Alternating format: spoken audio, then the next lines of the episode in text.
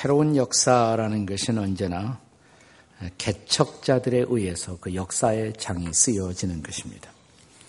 이런 개척자들을 가리켜서 우리는 보통 frontier라고 부릅니다.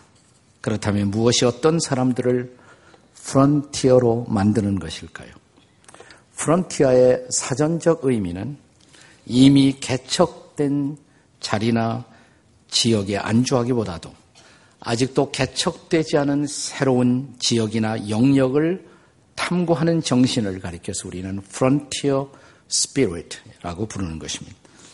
본래 미 대륙 동부지방 비옥한 땅에 정착했던 사람들이 그것으로 만족하지 않고 미지의 서부를 향해서 가기 시작했을 때, 그리고 과거에 유명한 존 F 케네디 대통령이 아, 이 지구촌에 편안히 안주하기보다도 인류의 미래를 위해서 우주 탐험을 시작했을 때 사람들은 그것을 프론티어 정신 혹은 New Frontier Spirit이라는 이런 새로운 프론티어 정신이라고 불렀던 것입니다.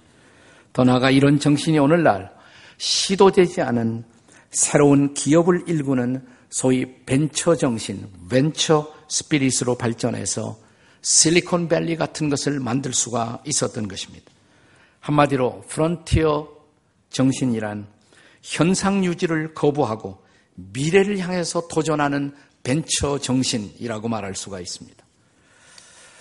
70년이라는 적지 않은 세월 동안 처음에는 바벨론의 포로로 잡혀갔던 그 땅에서 나름대로 이스라엘 백성들 가운데는 성공을 거둔 사람들도 적지 않았을 것입니다. 그러나 새롭게 일어난 페르시아의 고레스, 사이러스 왕이 자유를 선포했을 때 이제 이스라엘 백성들은 그들의 옛날 땅 시온의 땅으로 귀환할 수 있는 자유가 주어졌습니다. 하지만 이미 익숙할 대로 익숙해진 그 땅을 버리고 어, 자기 조상들의 옛 땅이지만 그 땅을 향해 떠나간다는 것은 결코 쉽지 않은 결단이었습니다. 이때 하나님의 감동하심, 그 하나님의 부르심에 응답하여 자원에서 일어나 시온의 땅으로 돌아온 사람들, 그리고 성전 재건에 헌신했던 사람들은 바로 그 시대의 프론티어들이라고 할 수가 있습니다. 지난 70년간 우리 조국도 파란만장한 광복 이후의 세월을 살아왔습니다. 광복되자마자 얼마 되지 않아서 닥쳐왔던 남북 분단의 비극 속에서도 오늘 한국은 이제 선진국의 문턱까지 도달할 수가 있었고 소위 OECD 세계 경제 규모 거의 13위에 도달하는 나라로 발전해 올 수가 있었습니다. 그런데 지금 우리 민족은 더 이상 앞을 향해 나아갈 것인가 아니면 안주할 것인가라는 새로운 어, 기로에 다시 서게 되었습니다. 우리 민족 앞에 주어진 민족사적 과제는 이제 평화로운 통일입니다. 그러나 이 통일의 부담을 안고 경제적으로 후퇴하기보다도 그냥 지금 이 정도의 생활에 머무르는 것이 더 좋다고 생각하는 안주를 택하는 국민들의 숫자가 적지 않게 이 땅에서 늘어가고 있는 것도 현실입니다. 작년에요, 2014년에 KBS에서 한국 사람들의 통일 의식 조사라는 것을 했습니다. 거기에 보니까 통일은 필요하지 않다. 그냥 그대로 살자. 이게 22.4%예요. 적지 않죠. 22.4%의 사람들이 그런 생각을 하고 있어요. 더군다나 통일되더라도 내가 통일 비용을 내 돈에서 부담할 의사는 없음. 44%예요. 44%. 그것이 오늘 이 땅의 현실입니다. 참으로 새로운 미래를 대한민국이 개척해 가기 위해서는 우리는 새로운 frontier spirit을 개척자의 정신을 필요로 하고 있는 것입니다. 그런 의미에서 우리는 과거 바벨론을 떠나 새로운 이스라엘 건설을 위해서 온몸을 던졌던 역사의 frontier를 주목하지 않을 수가 없습니다. 새 역사의 개척자들 누구일까요?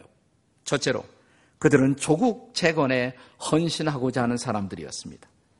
오늘 우리가 함께 읽었던 에스라 2장은 새로운 이스라엘의 건설을 위해서 바벨론에서 시온의 땅으로 돌아간 사람들이 누구인가를 밝히는 것으로 에스라 2장이 시작되고 있습니다.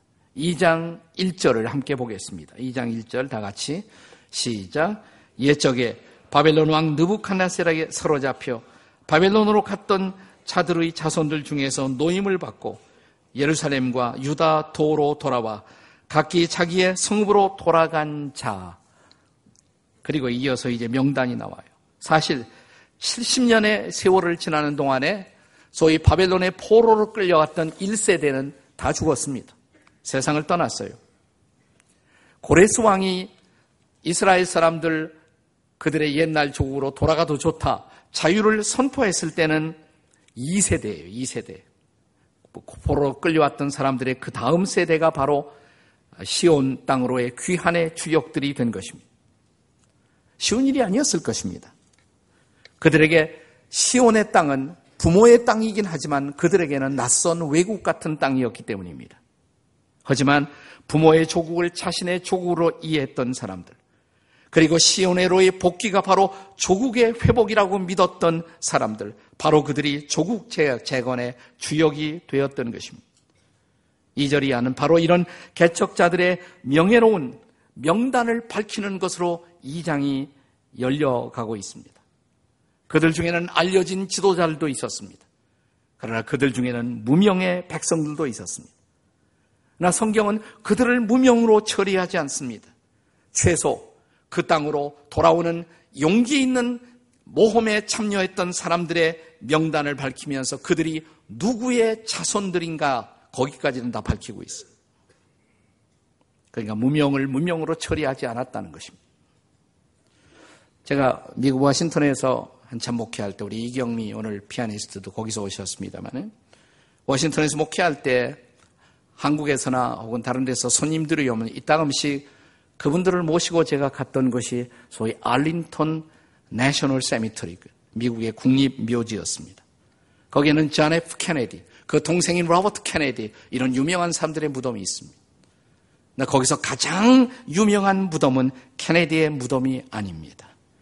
가장 유명한 무덤은 무명용사의 무덤이에요.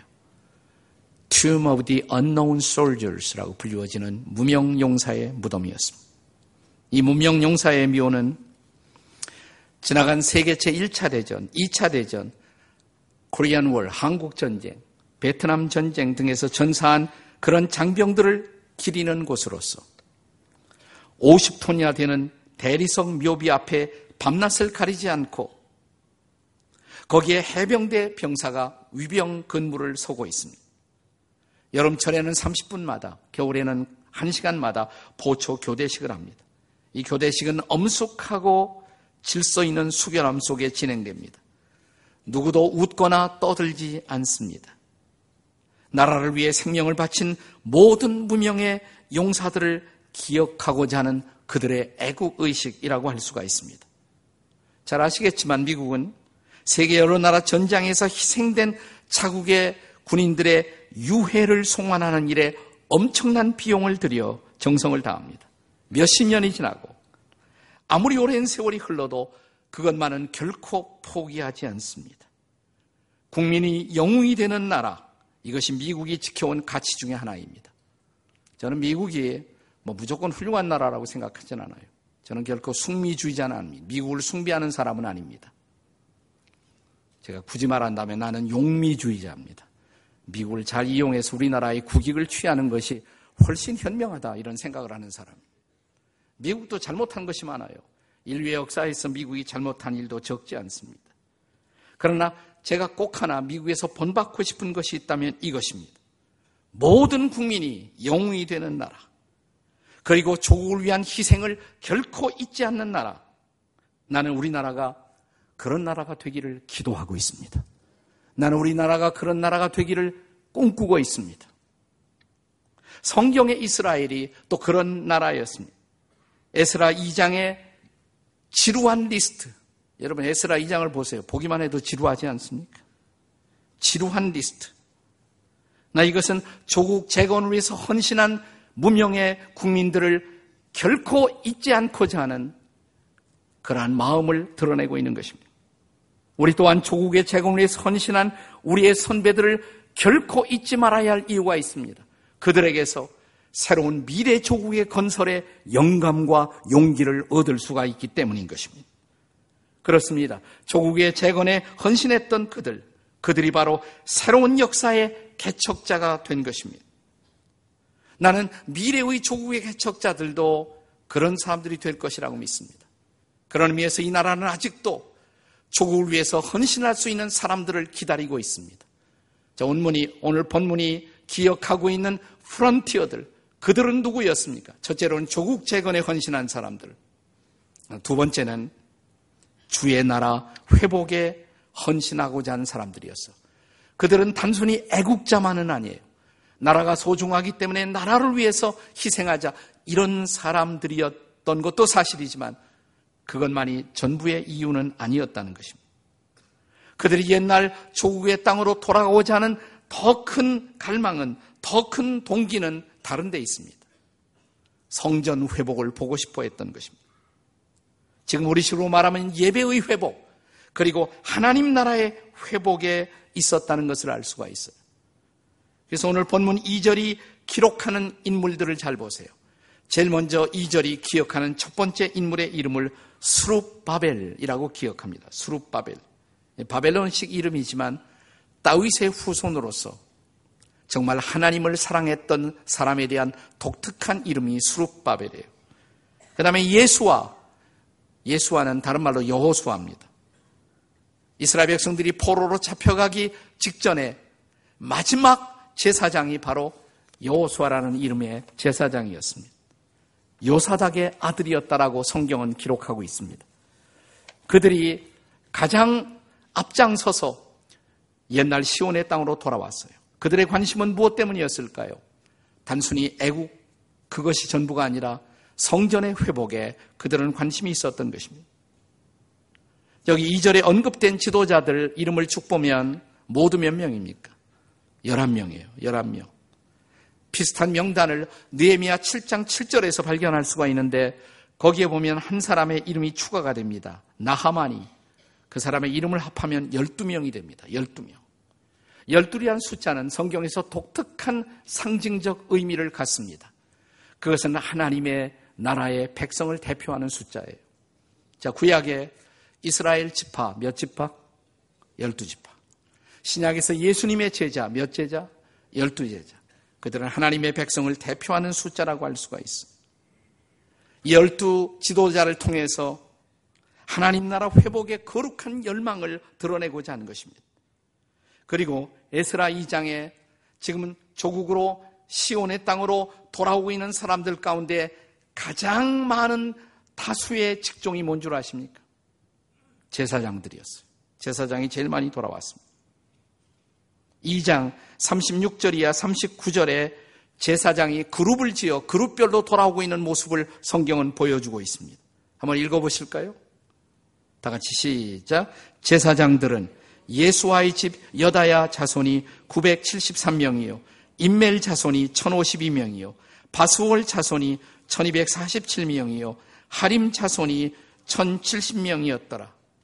합계 얼마예요? 빨리 계산이 되겠습니까? 4,289명. 근데 이 숫자는 전체 시온의 땅으로 제1차 귀환한 사람들 가운데 10분의 1에 달하는 숫자예요. 그러니까 10분의 1이 다 제사장이었단 말이에요. 다 제사장. 네 가지 그룹의 제사장, 네 가지 가문의 제사장, 여다야 가문, 인멜 가문, 바스올, 하림, 네 가문의 제사장들이 리더가 되어 그들을 이끌고 돌아왔던 것입니다. 다시 말하면 성정 회복에 관심을 가진 사람들에 의해서 제1차 바벨론 회복이 이루어지고 있었다는 사실입니다. 그렇습니다. 그들은 마냥 그냥 그들 민족의 옛날 고토가 회복되는 것에만 관심이 있었던 것이 아니라 그 땅에 하나님의 나라가 회복되고 하나님을 예배하는 땅이 되는 것에 가장 커다란 관심이 있었던 것입니다. 자, 이제 돌아오는 그들의 헌신을 보실까요? 68, 69절입니다. 본문 68, 69절. 같이 읽습니다. 시작. 어떤 족장들이 예루살렘에 있는 여호와의 성전터에 이르러 하나님의 전을 그곳에 다시 건축하려고 예물을 기쁘게 드리되 힘 잘하는 대로 공사하는 금고에 드리니 금이 6만 천 다리기요 은이 5천만에요 제사장의 옷이 백벌이었더라. 그들은 돌아와 기쁘게 성전 회복을 위해서 그들이 가진 모든 것을 힘이 자라는 대로 드렸다. 그들이 드린 목록 가운데 흥미로운 것은 제사장 옷 백벌이죠. 예, 제사장들도 자기들이 가지고 있는 옷까지 드리면서 성전의 회복을 열망했던 것입니다. 여러분 지금 우리 민족사적으로 우리 민족 앞에 주어진 가장 중요한 과제, 평화 통일의 과제를 생각해 보세요. 자, 적어도 저는 평화 통일이 되어야 한다라고 통일을 열망하는 사람들이 아직도 70%에 달한다는 것, 이것은 희망적이에요. 그러나 우리들의 통일 논의에 있어서 두 가지가 정말 진지하게 탐구되지 않으면 안 됩니다. 한 가지는 뭐냐? 통일은 그냥 되는 것이 아니에요. 통일을 위한 대가를 지불해야 합니다. 값 지불을 해야 합니다. 그래서 통일되는 것이 좋겠다는 70%지만 돈 내겠느냐? 그러니까 44%밖에 안 된단 말이죠. 내가 받는 월급을 줄이면서 통일 비용을 지불하겠느냐? 내 대가를 지불하지 않는 한 통일은 안 돼요. 하나님이 아직도 우리에게 통일을 주신, 주시지 않은 이유가 뭘까? 통일을 위해서 우리가 기쁘게 그 대가를 지불할 각오가 되어 있을 때 저는 그때 통일이 될 거라고 생각해요.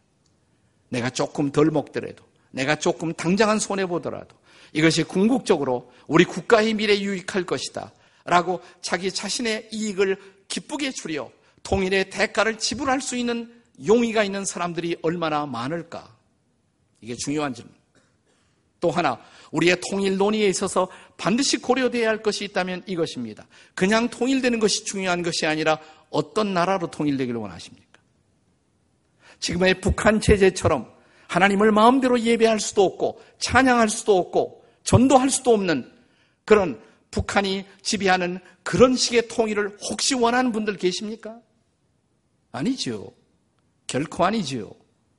아무도 그런 통일은 원하지 않습니다. 여기서 우리는 소위 통일 지상주의의 환상을 경계할 필요가 있어요. 무조건 통일만 되면 되는 것이 아니에요. 우리가 원하는 통일, 우리가 갈망하는 통일, 우리가 소원하는 통일, 어떤 통일이어야 합니까? 그것은 이제 북녘 땅의 동포들도 우리처럼 마음대로 하나님을 찬양할 수 있고, 마음대로 하나님을 예배할 수 있고, 그리고 복음의 아름다운 은혜가 출렁거리는 그 땅, 그런 평화, 여러분 그런 평화를 열망하십니까? 안 하십니까? 네. 우리가 원하는 통일. 진정으로 하나님의 사랑과 은혜가 넘쳐 흐르는 통일, 자유와 인권, 그리고 정의와 평화가 보장되는 그런 나라의 통일을 열망할 수 있기를 주의 이름으로 축원합니다. 그것이 우리가 열망하는 통일 국가의 비전인 것입니다. 저는 통일 한국이 꼭 기독교 국가일 필요는 없다고 생각해요. 그러나 중요한 것은 그러나 적어도 하나님을 예배할 수 있는 예배의 자유가 보장되고 전도할 수 있는 자유가 보장되는 나라. 그래서 마음껏 지금처럼 계속해서 북녘 땅의 백성들과 남녘 땅의 백성들이 함께 어우러져 하나님을 예배하는 그 어느 날. 우리가 들여온 주기도문이 실현되는 그날. 나라의 임하옵시며 진실로 주기도가 실현될 수 있는 그런 나라가 오늘 이 땅에 임할 수 있기를 주의 이름으로 축원합니다. 그렇다면 중요한 것은 누가 이 통일 한국의 프런티어가 되어야 할까요? 바로 이런 주의 나라의 회복에 관심을 가진 사람들, 하나님의 백성들이 주체가 되는 통일, 그런 통일이 이 땅에 이루어지기를 위해서 기도하는 여러분과 제가 되시기를 주의 이름으로 축원합니다. 자, 이 통일 역사의 프론티어 그들은 누구였습니까? 첫째는 조국 재건에 관심을 가진 사람. 한 걸음 더 나가서 주의 나라 회복에 관심을 가진 사람들. 이제 세 번째가 중요합니다. 그것은 자신의 은사로 자신의 은사로 기여하고자 하는 사람들. 여기 에스라 2장 바벨론 포로에서 시온의 땅으로 돌아오는 사람들의 명단 끝머리에 우리는 흥미 있는 사람들의 유형을 발견하게 됩니다. 70절을 같이 읽겠습니다. 70절 시작. 이에 제사장들과 레위 사람들과 백성 몇과 노래하는 자들과 문지기들과 느리림 사람들이 각자의 성읍에 살았고 이스라엘 무리도 각자의 성읍에 살았더라. 여기에 제사장 레위인 그들이 들어가는 것은 당연하죠. 제사장 레위인들은 성전이 회복되면 하나님을 제사하고 예배하는 일에 주역을 감당할 사람들이니까. 나 거기에 또 빠지지 않은 사람들이 있어요. 문지기와 노래하는 자들. 이 두 사람들을 주목해 보세요. 문지기들과 노래하는 사람들.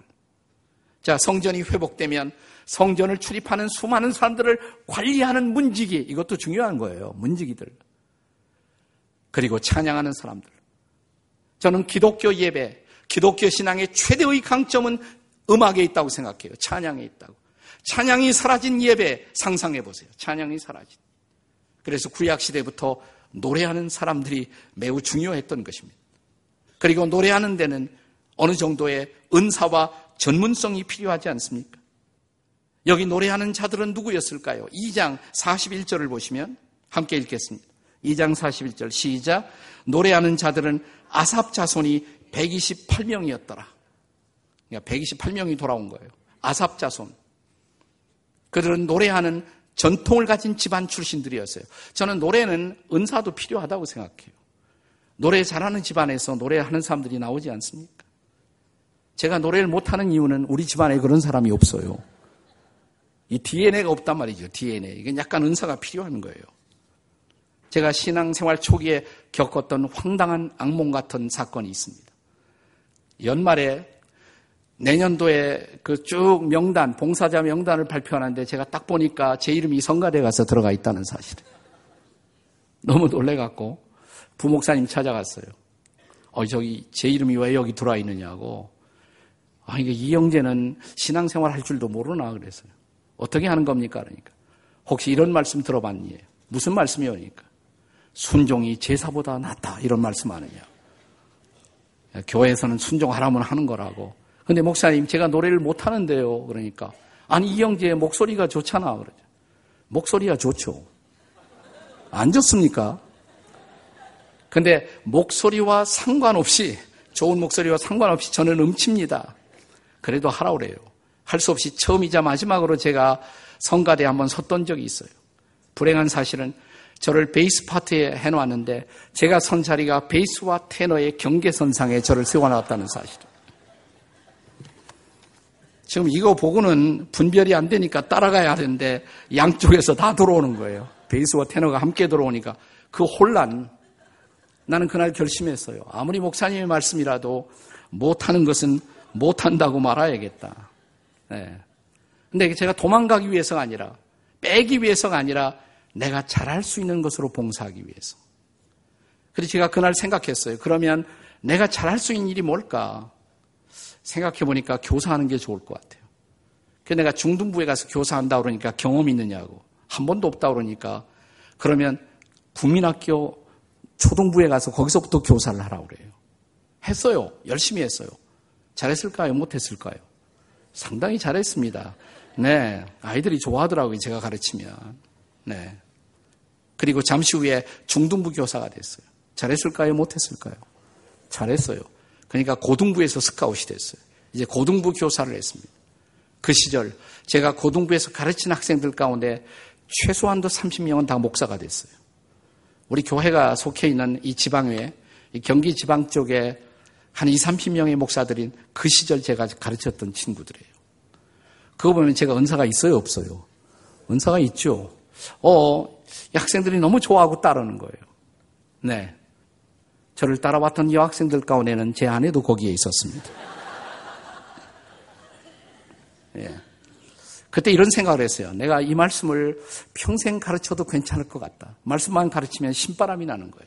너무너무 좋은 거예요. 성경 공부하기 위해서 밤을 새워도 마음속에 꺼지지 않는 감동이 있어요. 네. 아, 하나님이 나를 부르시는 걸까? 신학교 갈까요? 근데 빙그레 미소 짓는 예수님의 얼굴이 생각나요. 아, 내가 신학교 가야 하는구나.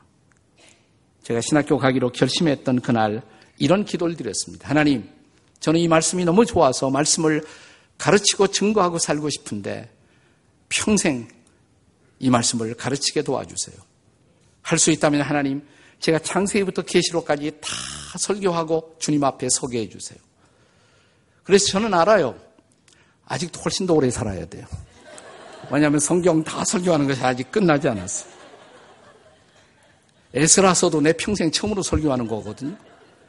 구약의 몇 개는 제가 남겨놓았습니다. 천천히 설교할 겁니다. 다 끝나면 제가 갈 겁니다. 예. 그러면서 이런 기도를 했습니다. 주님, 내가 이 말씀으로 특별히 내 조국에서 젊은이들을 일으키는 일에 제 인생이 쓰여졌으면 좋겠습니다. 저는 어느 정도 그날 제 기도를 주님이 응답하신 인생의 결과가 지금 이 모습이라고 저는 생각을 하고 있습니다. 제가 평생 목회를 하면서 가장 고민했던 때가 1993년이에요. 오늘 피아노 연주한 우리 이경미 자매 보니까 더 생각이 나는데 1993년에 제가 와싱턴에서 목회를 하고 있었고 그 당시에 우리 교회는 굉장한 부흥을 경험하고 있었습니다. 와싱턴에서 가장 잘 부흥되고 있었던 교회 중에 하나였습니다. 그리고 새로운 건물을 지었습니다. 이제 편안히 거기서 목회하면 돼요. 근데 편안히 목회하고 편안히 죽다. 이건 아닌 것 같았어요. 제가 젊은 시절 주 앞에 헌신했던 기도가 생각이 났어요. 내가 이 말씀으로 젊은이들을 섬기고 싶다고. 그 이미 목회도 재미있었지만 더 많은 젊은이들에게 말씀을 전할 수 있는 기회, 젊은이들이 주역이 되는 교회, 건강한 교회. 1년 동안 하나님이 저를 기도를 시켰습니다. 고통 끝에 마지막 결정을 하고 저는 다시 개척을 하기 위해서 93년 말에 한국 땅에 나왔던 것입니다. 그 결과로 지구촌 교회가 태어난 것입니다. 제가 후회했을까요? 아니죠. 조국을 섬기기 위해서. 아니, 이 땅에 하나님의 나라가 임하는 것을 보고 싶어서. 아니, 이 땅의 젊은이들에게 조금이라도 이 말씀으로 영향을 끼칠 수 있는 그 삶을 위해서. 내게 주어진 내 은사로 주의 나라를 섬기기 위해서. 내가 드렸던 결단. 쉬운 결단 아니었어요. 그때 아이들이 중고등학교 다니고. 가족에 대한 희생. 그리고 처음부터 아무것도 없는 데서 다시 교회를 시작해야 했었던 결단. 그러나 그것은 후회할 필요가 없는 결단이었습니다. 지금 이 땅은 다시 그런 프론티어를 기다리고 있습니다. 이 땅에 하나님의 나라가 오기 위해서 그 하나님은 여러분 중에 어떤 사람을 부르고 있습니다. 여러분의 은사, 여러분의 재능을 통해서 하나님을 섬길 수 있는 오늘 이 시대의 프론티어는 어디에 있을까요? 오늘 이 부르심 앞에 응답할 수 있는 사람은 누구일까요?